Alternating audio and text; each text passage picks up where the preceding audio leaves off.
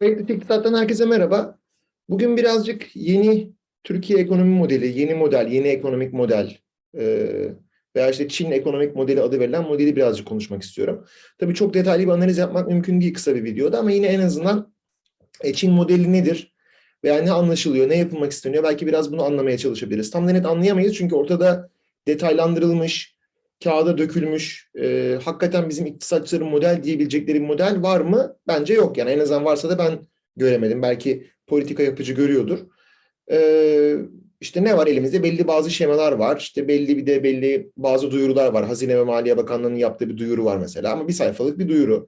Veya işte birkaç tane PowerPoint sunumu yapılmış zannedersem Cumhurbaşkanlığı danışmanları tarafından. Onlar elimizde var ama bunlarda ne kadar doğru, ne kadar e, yani gerçek mi bu dokümanlar? Authenticated dokümanlar mıdır, dokümanlar mıdır yoksa öyle bir şekilde sosyal medyada WhatsApp gruplarında vesaire dolaşıyor ama ne kadar doğrudur bilemiyoruz. Ama işte gene en azından bunlardan yakaladığımız belli ipuçlarından Çin modeli nedir, Türkiye için uygun mudur, niye böyle bir modele geçmeye çalışıyoruz? Kısaca bunları irdelemek istiyorum. Şimdi öncelikle bir PDF dosyamız var onu göstereyim. Yani yeni ekonomik model diye gösterilen bir doküman bu. Grafiği belki görmüşsünüzdür. Dediğim gibi yani doğruluğunu, e, orijinalliğini bilemeyeceğim ama en azından böyle bir grafikten söz ediliyor. E, yeni ekonomik model şeması. E, işte nedir burada? Düşük faiz var. Düşük faiz yüksek üretime neden oluyor. Muhtemelen düşük faiz yatırımları harekete geçiriyor diye düşünülmüş. Yüksek üretim sağlıyor bu da. Yüksek üretim yüksek istihdam sağlıyor. Yüksek istihdam yüksek ihracat sağlıyor.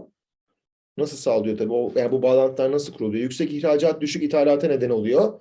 Düşük ithalatta düşük dış borca neden oluyor. Burada tabii enflasyon fiyat mekanizması ortada yok ama işte yüksek ihracat ve düşük ithalat yaptığımız zaman cari fazla veriyoruz. Merkez Bankası PPK kararlarına baktığımız zaman da tam mekanizması anlaşılmamakla beraber düşük e, cari açık veya cari fazla vermemizin aslında e, enflasyonu düşüreceğine yönelik bir inanç var ortada. Model bu. Yani tabii dediğim gibi bu iktisadi model e, yeterliliklerini sağlamıyor. Yani hangi düşünce okulundan olursanız olun. Post Keynesyen iktisatçı da olsanız, Neo-Ricardian iktisatçı da olsanız, neoklasik iktisatçı da olsanız, Marksist iktisatçı da olsanız sadece bu şemaya bakarak tamam ortada iyi düşünülmüş, detaylandırılmış bir model var diyemiyoruz. Bence diyemiyoruz açıkçası. Ee, şimdi gene bir şekilde daha göstereceğim ama onun öncesinde biraz hani yani nereye gitmeye çalışıyoruz onu anlamaya çalışalım. Şimdi uzun yıllardır aslında liyakatından şüphe etmediğim pek çok iktisatçı da e, geçmiş yılların ekonomi politikasına yani temel özellikle e, dışa açıklık anlamında ve işte faiz, kur, e, e, cari açık, cari fazla üçgeni anlamında ve para politikası anlamında eleştiriyordu. Buna da hatta işte yüksek faiz, düşük kur politikası adı verilmişti. Erinç Hoca'nın da mesela bunu çok kullandığını hatırlıyorum. Haklı olarak da bir eleştiriydi bu.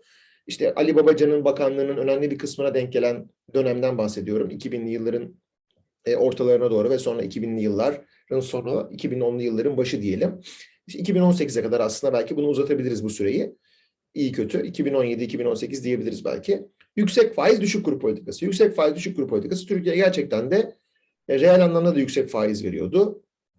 Ve e, tabii yabancı yatırımcılar için o açıdan cazipti. Aynı zamanda tabii e, özellikle 2008 krizinden sonra e, gelişmiş ülkelerdeki faiz oranları çok düşmüştü. Onlar negatif reel faiz veriyorlardı zaten büyük çoğunlukla ve dolayısıyla Türkiye'de aslında bu yüksek faizi verirken bir cennetti yabancı yatırımcı için. Dünyada zaten bol para vardı. Amerikan Merkez Bankası mütemadiyen para basıyordu. Keza Avrupa Merkez Bankası da öyle. Dolayısıyla bu paraların da gideceği ve bir e, getiri almak isteyecekleri yerler vardı. Türkiye'de bunlardan bir tanesiydi. Tamam ve Türkiye'ye para geliyordu. Gerçekten de geliyordu ve hepimiz biliyoruz yani. Ben mesela hatırlıyorum 2000 3 yılında üniversitede öğrenciyken yurt dışına gitmiştim. 1, 1 milyon 640 bin lira. Daha o zaman sıfır atılmamıştı paradan. 1 dolar eşittir 1 milyon 640 bin liradan döviz birasından dolar aldığımı hatırlıyorum. Ama 1 dolar eşittir 1.64 2000'li yılların sonuna kadar, 2010'lu yıllara kadar hatta 2010'lu yılların ortasına kadar da var olan döviz kuruydu. Çünkü Türkiye'de e, enflasyon tabii düştü 2000'li yılların başında 90'lı yıllara göre özellikle ama enflasyon da vardı. Amerika Birleşik Devletleri'nin, Avrupa Birliği'nin üzerinde enflasyon vardı. Dolayısıyla da e, bu tabii bir yandan da reel kuru da vuruyordu. İşte yüksek faiz düşük kurdan kastımız da buydu aslında. Yani değerli bir Türk lirası, düşük kurdan kastımız düşük Türk lirası değil de düşük e, döviz diyelim, düşük düşük döviz değeri, değerli Türk lirası. Bu tabii Türk lirasını o kadar değerli kılıyordu ki mesela yurt dışına gittiğimiz zaman hakikaten yani konuşuluyordu mesela 2000'li yıllarda. Yunanistan'da tatil daha ucuz Türkiye'ye göre. Hakikaten daha ucuzdu. Yani ya Yunanistan'da mesela bir restorana gidiyorsunuz, bir balık restoranına. Tıka basa yiyorsunuz. inanılmaz güzel, lezzetli balık ürünleri falan. Yani İstanbul'da Boğaz'da geçtim ama herhangi bir işte Ege balıkçı kasabasında yiyeceğiniz balık fiyatından, mesela Ayvalık'ta yediğiniz balıktan çok daha ucuzdu. Midilli'de yediğiniz balık. Çok daha tabii kalitesi de ayrı mesele ama aynı zamanda ucuzdu. E, sadece yani yemekler değil, restoranlar da ucuzdu. E, yani işte servis sektörü, hizmet sektörü, e, mal piyasası da ucuzdu pek çok ürün bazında. Yurt dışından almak daha mantıklıydı mesela belli ürünleri zaten. Çok ucuza geliyordu gerçekten. 2014 yılında ben Boston Üniversitesi'ne gitmiştim bir dönem e, ücretli izinde. E, o gittiğimde hatırlıyorum mesela. Yani hakikaten Amerika'daki ürünler bize çok ucuz geliyordu ki 2014'te yavaş yavaş böyle ufak ufak kur hareketlenmeye başlamıştı. Tabii o 2000'li yıllardaki değerli Türk lirasını kapatacak kadar değil ama yine de Amerika Birleşik Devletleri bize çok ucuz geliyordu o zaman. Sonra 2018'de gittiğimde işler değişmişti. Şimdi gitsem herhalde çok daha farklı olur. Ee, şimdi bu neden böyleydi peki? Şimdi değerli Türk lirası sayesinde böyleydi. Ve aslında bir miktar orada hayali bir zenginlikle yaşadık diyebiliriz. Yani gene bir örnek vereyim. Hep yani yan komşudan veriyorum ama aslında güzel bir örnek, güzel bir karşılaştırma. Yunanistan yine. Yunanistan yani çok ciddi bir kriz yaşadı 2008'den sonra. iktisadi kriz ve uzun yani epeyce bir süre negatif büyüme oranlarıyla yaşadılar ve kişi başı milli gelir 30 bin dolarlardan 18 bin dolarlara kadar düştü. Kişi başı milli gelirdeki ciddi bir düşüşten bahsediyoruz. Şimdi e, ama 18 bin dolarda bile bizden hala neredeyse iki katımız kişi başı milli gelirleri vardı. Hadi diyelim ki 1.8 katı, iki katı belli durumlarda, belli dönemlerde. İki katı diyelim yuvarlak olarak. Şimdi mesela ben 2017'de Yunanistan'a gittim de konferansa. 2017'de gittim, 2016'da gittim. 2013'te gittim. Ee, yani orada üniversitedeki öğretim üyeleriyle görüşüyorum. Mesela Selanik'te işte e, Makedonya Üniversitesi vardır. E, Aristoteles Üniversitesi vardır. Oradaki hocalarla görüştüğümüzde, konuştuğumuzda işte gördüğümüzde onların çalışma ortamlarını falan e, bizden çok daha aslında e, şeydi, imkanları azdı. E, orası da bir devlet üniversitesi, Boğaziçi Üniversitesi de bir devlet üniversitesiydi. Boğaziçi Üniversitesi'nde bize, sadece Boğaziçi Üniversitesi için konuşmuyorum. Türkiye'deki bütün devlet üniversiteleri veya e, vakıf üniversiteleri için de söylediklerim geçerli. İşte bir ortalama öğretim üyesinin e, işte ne bileyim ben son model bir işte MacBook Pro diyelim ki dizüstü bilgisayarı vardır vesaire. Şeyde bu yoktu.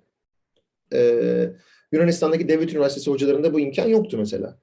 Keza mesela yine Yunanistan sokaklarına gezdiğim zaman çok dikkatimi çekmişti ki birkaç iktisatçı arkadaşla beraber gitmiştik. Şimdi adlarını anmak istemiyorum. Ee, onların da benzer görüşleri vardır diye düşünüyorum. Ee, Yunanistan'da mesela Selanik'teki Selanik zengin bir şehir yani. Ee, Yunanistan'ın zengin şehirlerinden Atina ile beraber gelişmiş şehirlerinden liman şehri, ticaret şehri.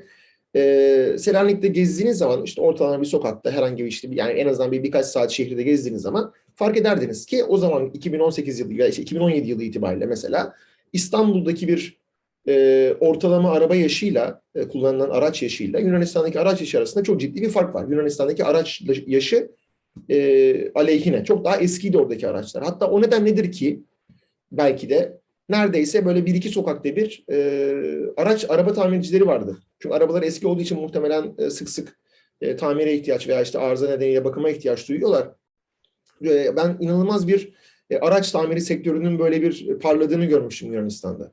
Tabii Türkiye'de çok daha yeni araçlar görüyor. Tabii yani Türkiye'de kırsal kesime gitseniz eski araçları vesaire görebilirsiniz ama karşılaştırabilmek açısından Yunanistan'da e, Selanik'le İstanbul'u karşılaştırıyoruz. Yani bu şunu gösteriyor. Çünkü Türkiye yani bu dönemdeki Türkiye yani imkanların belli tabii şimdi bunlar kişisel gözlemlere dayanıyor. Hani böyle verilerle desteklenmiş bir analize tabi tutulmuş e, görüşler değiller ama sonuçta yeni ekonomi modeli de benzer. Dolayısıyla ben bu şekilde konuşabilme cesaretine kavuşuyorum bu şekilde e, yani kişi başı milli gelir açısından yarısı seviyesinde olduğumuz Yunanistan'dan çok daha fazla imkanlar vardır. İşte bunun tabii yani belli noktalarda yoktur tabii ki onu kabul etmek lazım ama sonuçta bunun bir nedeni vardı. Nedeni de işte az önce bahsettiğimiz yüksek faiz düşük kurdu.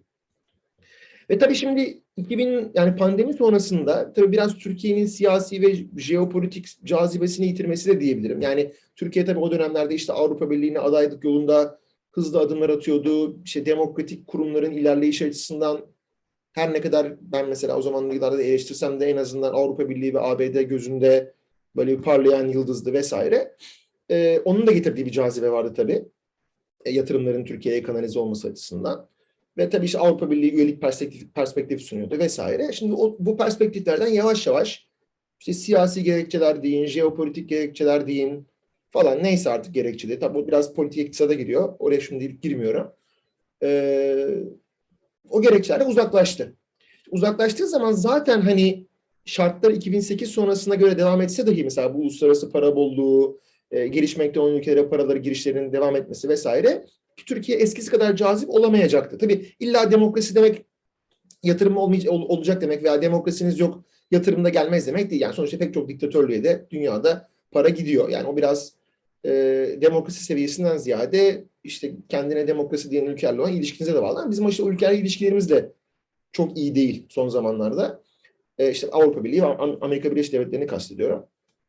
Dolayısıyla zaten hani o paranın yavaş yavaş kesileceği belli gibiydi 2018'lere doğru. Kaldı ki zaten şimdi e, ülke ekonomilerinde bir faiz artışı politikasıyla beraber biraz daha böyle bir o kadar bol paranın olmayacağı bir döneme giriyoruz.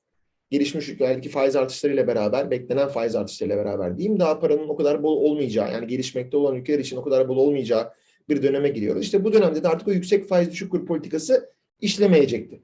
İşlemeyeceği için de böyle bir dönüşüme geçilmek istendi diye anlıyorum. Fakat şimdi burada şöyle bir sıkıntı var. Bu dönüşüme geçilmesi istenmesi güzel peki yani o, o, kabul edilebilir. O açıdan aslında geçen gün bir arkadaşla da konuşuyorduk aslında. Birazdan söyleyeceklerim biraz o arkadaşla e, yaptığımız sohbetin de ürünü ki kendisi akademisyen değildir ama zaten e, çok inanılmaz derinlikli ve çok bilgili bir arkadaşlarız ki zaten derinlikli ve bilgili olmak için akademisyen olmak ne yeter ne de gerekli koşuldur.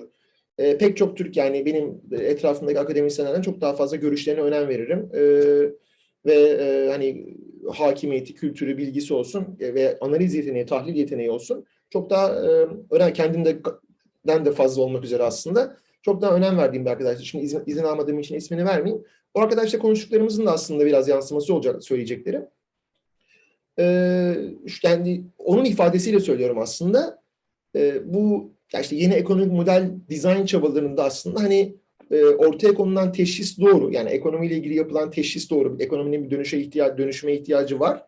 Fakat tedavi yanlış diyordu o. Tedavi de yanlış demeyelim belki ama eksik. Şöyle ki eksik. Yani eksik veya işte e, plansız, programsız, e, böyle biraz hasbelkader alınmış e, bir karara dayalı ve belli böyle bir program bütünü içerisinde değil gibi. Şimdi tabii yüksek faiz düşük kur politikası zaten pek çok iktisatçının eleştirdiği bir şeydi. Ondan çıkmak gerekiyordu. E şimdi neye geçtik işte? Düşük faiz yüksek kur politikası. Tam tersi. Neden ne kadar bak işte eleştirdiğiniz bir şey vardı diyeceksiniz. Tam tersinde 180 derece zıttına döndük. Yüksek faiz düşük kur yerine düşük faiz yüksek kur. E niye memnun değilsiniz? Çünkü bu iş böyle yapılmaz. Şimdi bir Çin modelinden bahsediliyor. Çin modeli nedir? Şimdi bir kere Çin modelini de anlamak için bizim Çin uzmanı iktisatçılarla konuşmamız lazım. Türkiye'de Çin ekonomisi uzmanı, liyakatinden şüphe etmeyeceğimiz bir Çin ekonomisi uzmanı diyeyim. Var mıdır? Yani kendine Çin, Çin ekonomisi uzmanı diyen pek çok insan olabilir. Ama gerçekten de Çin ekonomisi uzmanı olmak demek, öncelikle bence Çince bilmek demek. Ee, işte ne bileyim ben Çin e, Komünist Partisi'nin yıllık raporlarını okuyup oradan tahlil yapabilmek demek. Çin ekonomisinin verilerini güncel olarak takip edebilmek demek. Çin ekonomisindeki belli kırılım yıllarını tanımlayıp o tanımlarla o yani belirleyip onlarla ilgili tahliller yapabilmek demek vesaire vesaire. Şimdi böyle bir iktisatçı Türkiye'de var mı? Ben tanımıyorum. Yok bildiğim kadarıyla. Yok diye biliyorum yani. Dolayısıyla şimdi öyle danışabileceğimiz bir insan yok Çin ekonomisiyle ilgili. Ama tabii yani sonuçta e, makro iktisatçılar veya işte farklı iktisadi bilimdeki insanlar Çin'le ilgili belli okumalar yapıyorlar eminim ama ben yani açıkçası Çin uzmanı bir iktisatçı biliyor muyum? Yani bilmiyorum, itiraf edeyim. Ee, ama şunu görüyorum ben Çin'de. Şimdi Çin, Çin ekonomisini tahlil etmeye kalktığımız zaman şu var ortada. Gene geçen gün bahsettiğim arkadaşlarla konuşurken de e, bunları konuşmuştuk. Yani Çin'de e, tabii Türkiye'ye göre çok daha farklı bir ekonomik paradigma var bir kere. Yani tabii ki bir Sovyet düzeyinde bir planlı ekonomi yok ama e, yine de sonuçta bir tırnak içerisinde komand ekonomi diyeceğimiz bir ekonomi düzen içerisinde. Tabii o kadar da komand ekonomi Sovyet tarzı değil tabii ki. Ciddi e, piyasa ekonomisi açılımları, piyasa ekonomisi e, nosyonları da var ekonomi içerisinde. Ciddi anlamda var ki bu 70'lerin sonundan itibaren çok daha da fazla arttı aslında. E, ve e, ama yine de çok ciddi bir devlet kontrolü var. E, devlet yönlendirmesi var yatırımlarda mesela. E, gene sonuçta yatırımlar belli bir plan dahilinde yapılıyor. Tabii ki arada yanlış planlamalar da yapılıyor. Mesela konut sektörü içinde çok zor durumda. Yıllardır söylenen bir şey zaten bu ama e, böyle bir planlama var. Artı bunun bir geçmişi var Çin ekonomisinin. Yani Çin'de mesela e, işte Mao Zedong zamanında bu Great Leap Forward denilen politikada işte şehirlerdeki üniversitelerin kapatılıp üniversite öğrencilerinin köylere gönderilip köyde ciddi bir eğitim hamlesinin başlatılması. Tabii bunun çok ciddi ekonomik olumsuz yansımaları oluyor o dönemde. Ama mesela belli Çin uzmanları da diyorlar ki bu aslında e, 20-30 yıl sonrasında ciddi bir e, beşeri sermaye artışını beraberinde getirdi. Zaten e, mesela bugünden itibaren değil bugün çok ciddi bir okullaşma politikasına başladınız. Bunun etkilerini 20-30 yıldan evvel göremiyorsunuz. Bununla ilgili Esther Duflo'nun da mesela Endonezya'da Suharto zamanında bir okullaşma politikası başlıyor. Çok ciddi kırsal kesimlere okul yapılıyor, ilkokullar. E, onunla ilgili güzel bir makalesi vardı. Ben Growth and Development dersinde okutuyorum Boğaziçi'nde her sene o makaleyi. E, bakabilirsiniz. Effect of School Construction Program gibi bir şey olmasa in Indonesia diye. Esther Duflo'nun e, Nobel ödüllü iktisatçı. Hani MIT'de e, profesör biliyorsunuz. E, yani 70'lerin sonunda yapılıyor o politika. Sonra 90'lardaki e, iş gücü piyasasındaki etkisine bakıyorlar. Çünkü etkisi ancak tabii o zaman ortaya çıkıyor. İlkokula 70'lerin sonunda giden, 80'lerin başında giden bir öğrenci 90'lardan itibaren iş gücü piyasasına giriyor en erken ihtimalle. Lise mezunu olarak girecekse mesela. Tabii üniversite mezunu olarak girecek daha da fazla. Daha da sonra. Etkisi o zaman ortaya çıkıyor. Çin'de de böyle yani. Çin ekonomisi e, işte Çin devriminden sonra diyelim bir, e, bir şey yaşıyor yani paradigma değişimi yaşıyor diyelim. Fakat bunun etkileri sonradan ortaya çıkıyor. Hatta bununla ilgili grafiği de göstereyim size. E, tabii yani sadece buna bakmak doğru bir şey değil ama bu kişi başı milli gelir e, grafiği Çin'in. İşte 1960'tan başlıyor neredeyse günümüze kadar. Yani 1990'lara kadar aslında ortada bir take off falan yok. Yani şu 60'lardan 90'lara kadar olan süreç yani hani var mı yok mu siz karar verin. Kişi başı milli gelir. Yani sonuçta e, bu Great Leap Forward, işte Mao'nun ölümünden sonra aslında Çin'deki bu e, Pekin konsensus denilen Beijing konsensus adı verilen mesela bunlar tartışılıyor mu? Bunların içeriğine bakılıyor mu? Türkiye ekonomi politikasında hiç bilmiyorum ama bunların etkileri bile yani 70'lerin sonunda Deng Xiaoping başa geldi ve Çin bir anda ertesi sene kalkınmaya başlamadı. Yani 70'lerin sonunda başa geldi. Peki Mao Zedong öldükten sonra diyelim. E, 90'larda kadar aslında hiçbir hareket yok. Hatta 90'ların belki ortasına kadar pek bir hareket yok. Ondan sonra Çin harekete geçmeye başlıyor. Hatta diğer Doğu Asya ülkeleri, mesela Tayland işte örnek mi? Malezya, Endonezya, Asya kaplanları falan. Onlar daha erken aslında o take off'a geçiyor, o ekonomik büyük kalkışa geçiyor. Çin çok daha sonra geçiyor. Türkiye'nin tabii bunu bekleyecek zamanı var mı? Biz Çin ekonomik modeline geçiyorsak eğer, mesela yine bir 20-30 yıl bekleyecek miyiz bu e, modelin sonuçlarını görmek için?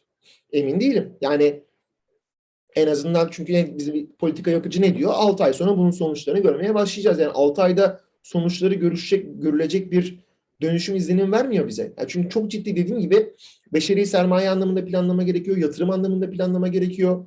Yani şu anda Çin üniversiteleri mesela e, İngiltere seviyesinde yer yer, bazıları hatta e, Amerika seviyesinde öğretim üyelerine maaş veriyor. Şimdi kendi adımdan konuşacağım ama sadece bir örnek olsun diye kendi sektörümden, eğitim sektöründen akademisyenlere maaş veriyor. Ayda 3000 pound maaş veriyor mesela bir profesöre. Şimdi Türkiye'de ayda 3000 pound maaş verecek miyiz biz bir profesöre? Tamam iktisatçıya vermeyelim sosyal bilimci diye. Tarihçiye, felsefeciye vermeyelim belki istemiyorsunuz ama mesela bir makine mühendisine, bir bilgisayar mühendisine madem sanayi bir kalkınma yaşayacağız.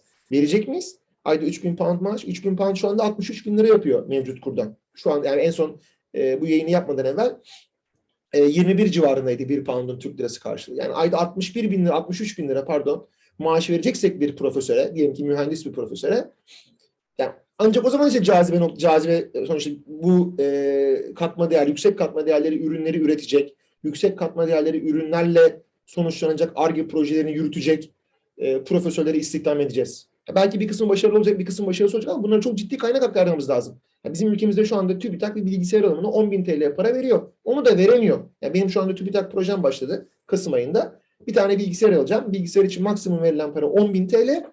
10.000 TL pul oldu. Bilgisayar fiyatları inanılmaz derecede arttı Kasım'dan bu yana. Para hesabı yapmadığı için okulun bütçesini. Çünkü TÜBİTAK'ta para yok. 2022 bütçesi bekleniyor. Bilgisayar alamıyorum. Muhtemelen 2022'nin başında da herhalde e, 15 dakikada açılan bir bilgisayar alabilirim o parayla. Espri yapıyorum tabii ama yani sonuçta anlatmaya çalıştığım şey bu yani. Siz bu kaynakları ortaya koyamayacaksanız eğer, mesela beşeri sermaye çok önemli bir boyutu Çin kalkınmasının bu beşeri sermaye kalkınmasını sağlayabilecek miyiz? Ya bu sadece üniversite binası dikmekle de olmuyor. Hani sonuçta var Türkiye'de her ilde üniversite var şu anda. E, bir, birçoğu yüksek liseden farksız biliyoruz ki maalesef.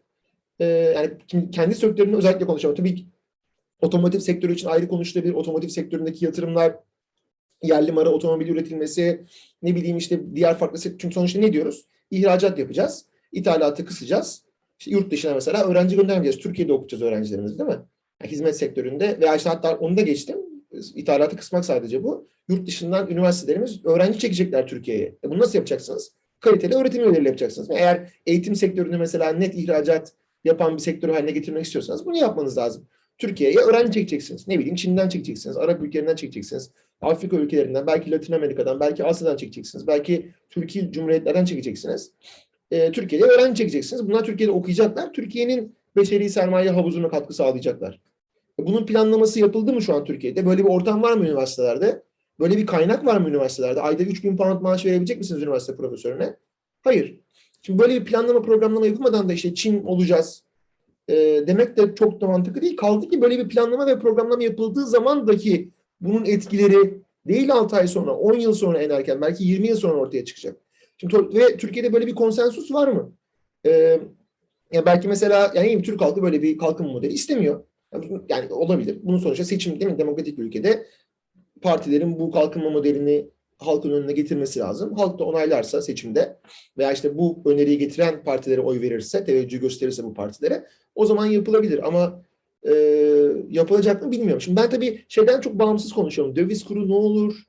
E, işte enflasyon ne olur? Bunları zaten konuşuyoruz farklı yayınlarda, işte sosyal medyada. Benden çok daha yetkin iktisatçılar bu konuda konuşuyorlar. Ben sadece Çin modeli perspektifi sunmaya çalıştım burada. Yani Çin ekonomik modeline Türkiye hazır mı? Çin ekonomik modeli bu şekilde mi uygulanır sorularına cevap aramaya çalıştım.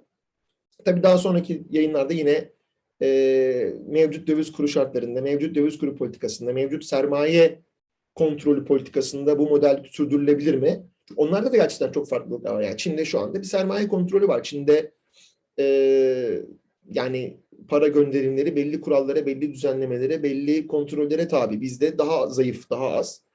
E bunu yapmadan da sonuçta döviz kurunu kontrol edemiyor zaten şu anda. Türkiye ekonomi politika yapıcısı diyelim Türkiye'de. E, peki bunu yapmak istiyorum mesela.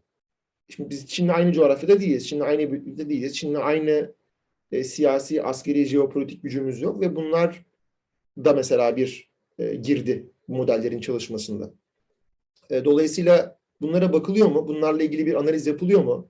Ya Merkez Bankası Türkiye'nin en büyük ekonomi bölümü. Ne demek bu Türkiye Merkez Merkez Bankası Türkiye'nin en büyük ekonomi bölümü? Merkez Bankası şu anda Türkiye'de en çok doktoralı iktisatçı istihdam eden kurum. Açık ara. Çünkü çok ciddi bir araştırma departmanı var. Her ne kadar son yıllarda epey bir e, kan kaybına uğramış olsa da çoğu yurt dışına gitti. işte veya yurt dışındaki üniversitelere gittiler bazıları. Epey bir kan kaybetti ama hala öyle. Burada bir analiz yapılıyor mu? Mesela cari açıkla enflasyon ilişkisine bakan bir çalışma var mı? O çalışma cari açık kapandığında fazla verdiğimiz zaman enflasyon düşer diyor mu? Yani bu soruların cevapları yok. Hatta sanırım bir veya iki tane çalışma var. Ali Hakan Kara söylemişti geçen gün. Onda da tam tersi sonuç çıkıyormuş. Ama hani neye dayanarak o zaman bunlar söyleniyor?